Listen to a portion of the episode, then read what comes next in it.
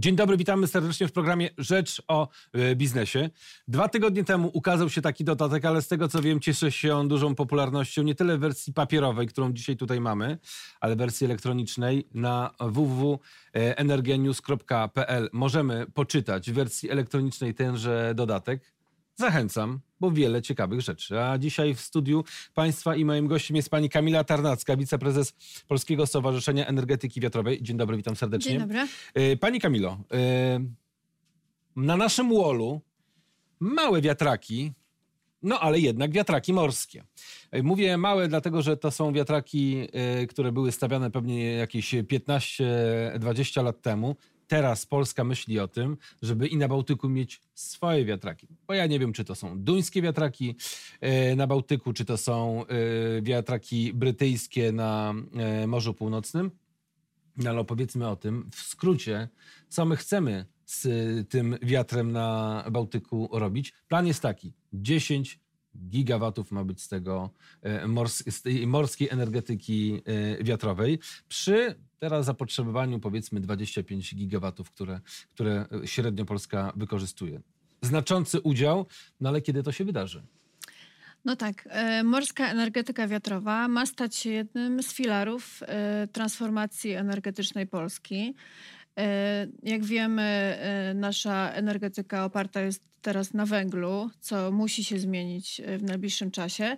I tutaj e, polski Bałtyk odegra kluczową rolę w tym e, procesie.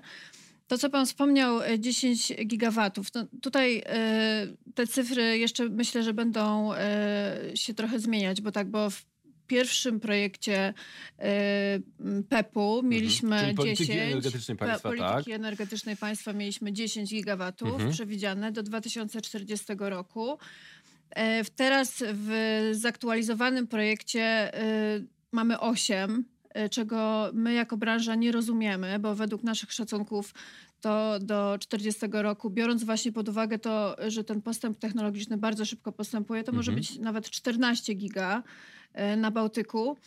E, Więc mam nadzieję, że, e, że przy, przynajmniej do tego 10 e, wrócimy w tym projekcie.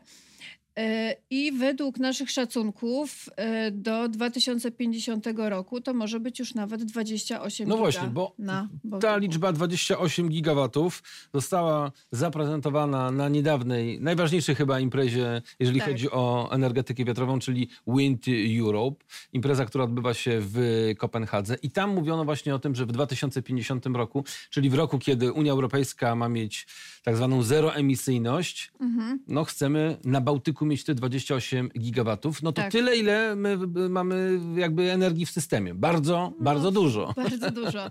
No oczywiście, że nie wiemy dzisiaj, jak to będzie, ale rzeczywiście uważamy, że polski Bałtyk ma ogromny potencjał. A dlaczego? E, Dlaczego? Dlatego, że jest duża wietrzność, e, że mamy dobrą głębokość, e, dobre warunki dna morskiego stosunkowo.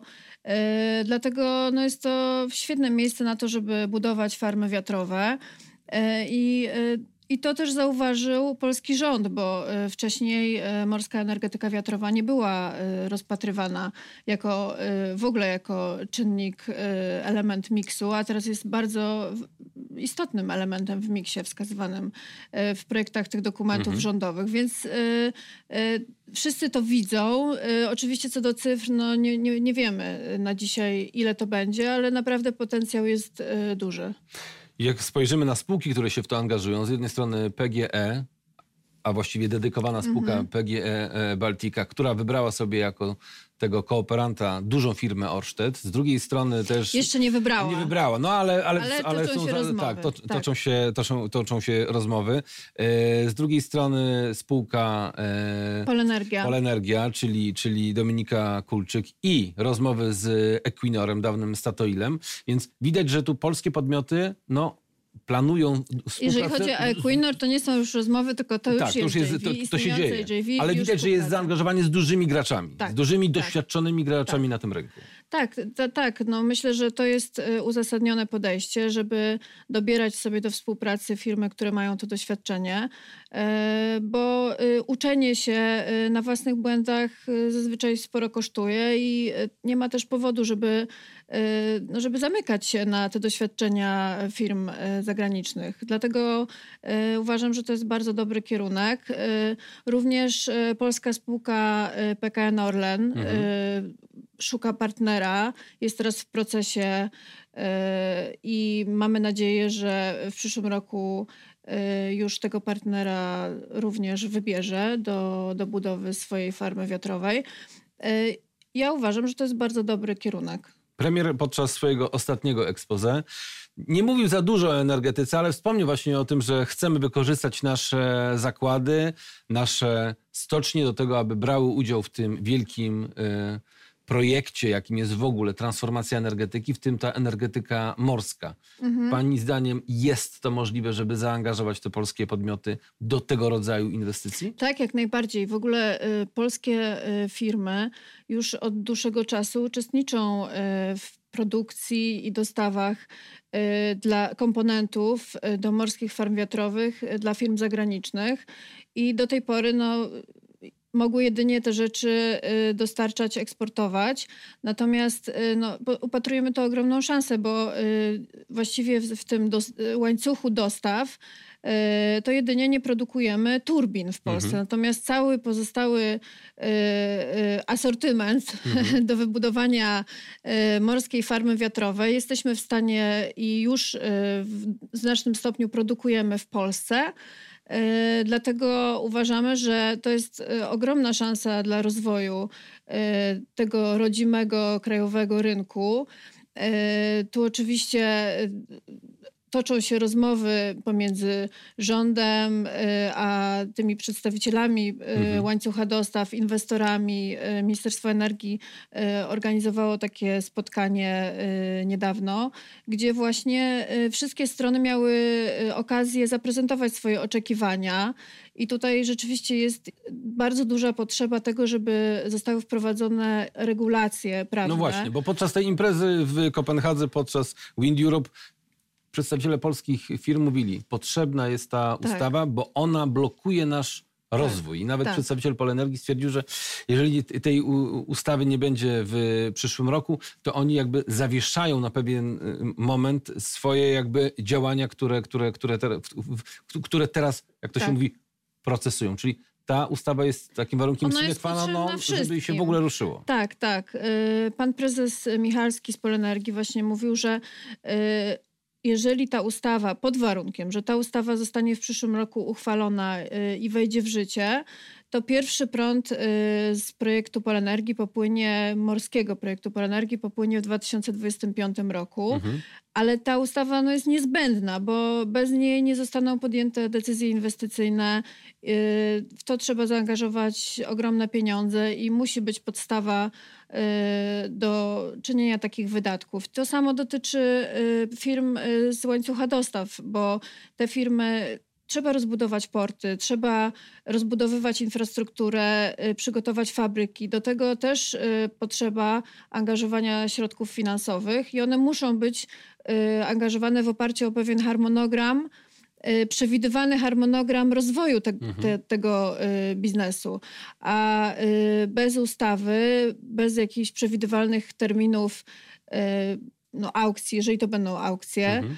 y, trudno jest powiedzieć, kiedy, y, kiedy popłynie ten prąd i kiedy te usługi, produkty y, będą potrzebne. Prezes Monika Morawiecka y, z spółki PGE Baltica mówiła, że od momentu, kiedy wszystkie papiery będą gotowe, to do, jakby postawienie tej, tej, tej farmy już nie jest takim problemem technicznym. No wiadomo, jest, są uwarunkowania geologiczne, są uwarunkowania pogodowe, ale gdy wszystkie zgody i pozwolenia są, gdy są przyłącza również, mhm. to wtedy ta budowa trwa rok, półtora, mhm. no maksymalnie mhm. dwa lata. Czyli też rok, taki nawet zarysowała y, horyzont czasowy 2023-2025 rok to jest ten czas, kiedy te, te wiatraki zaczęłyby działać faktycznie na mhm. Bałtyku. Mhm. Y, no tak, tak, y, zgadzam się z tym i wydaje mi się, że, y, że no, mogę tylko powtórzyć to, że trzeba uchwalić tę ustawę. To, co jest jeszcze takie ważne pod kątem budowy, to jest dostosowanie y, tych regulacji dotyczących wydawania pozwoleń, y, mówię tu o pozwoleniu na budowę, ale ono na nie składa się szereg mniejszych pozwoleń, y, które trzeba uzyskać, szereg badań wymaganych do prowadzenia. I tutaj te przepisy powinny być dostosowane do specyfiki morza, bo w tej chwili ten proces, jeżeli te przepisy się nie zmienią, ten proces będzie bardzo długi. I no, podam taki przykład, że nie, nie jest to jasne na przykład, czy trzeba by było robić odwiert e, pod każdą turbinę. Mhm. A proszę sobie wyobrazić, jak wygląda robienie odwiertów na morzu. Więc y, chodziłoby o to, żeby te przepisy dostosować do tego, y, jak wyglądają realia na Bałtyku i, i żeby ten proces mógł y, przebiegać sprawniej. No polecamy ustawodawcom pojechać do y, Kopenhagi, do Danii, Dokładnie. do Wielkiej Brytanii, zobaczyć, bo jak przypomnę sobie, jak żeśmy się zabierali za gaz łupkowy, to włos się na głowie jeżył, ile trzeba było mieć pozwoleń, ile mhm. trzeba było mieć oczekiwań od jednego odwiertu do drugiego mhm. odwiertu. To były skomplikowane rzeczy, a jak wiemy, łupki nie wypaliły. Y, I na sam koniec, mówimy o morzu. Może, może, ale mamy jeszcze wiatraki na lądzie. Tak. Pani się spodziewa, że nowy rząd odblokuje wiatraki na, na, na lądzie? Bo do tych y, offshore'owych, czyli do tych wiatraków morskich potrzebni są duzi gracze, duże środki, duże tak. zasoby. Tak. Ale do tych y, wiatraków na lądzie już takie olbrzymie zasoby nie są e, potrzebne. Pani zdaniem jest szansa na to, żeby więcej się, jak to się mówi, kręciło na, na, na lądzie wiatraków? No ja mam ogromną nadzieję, że tak będzie, y, bo to byłoby marnotrawstwo tak naprawdę, gdyby y, ta zasada 10H nie została zlikwidowana.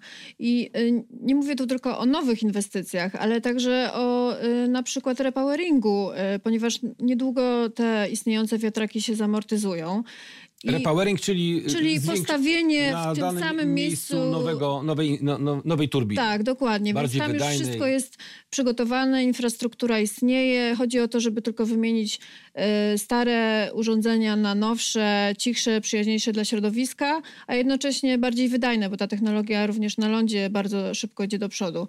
Więc y, również ta zasada 10H blokuje y, takie działanie i wydaje się, że to nie ma żadnego uzasadnienia, y, dlatego, że, y, no dlatego, że wiatr na lądzie jest po prostu najtańszy i on jest y, już sprawdzony, przetestowany.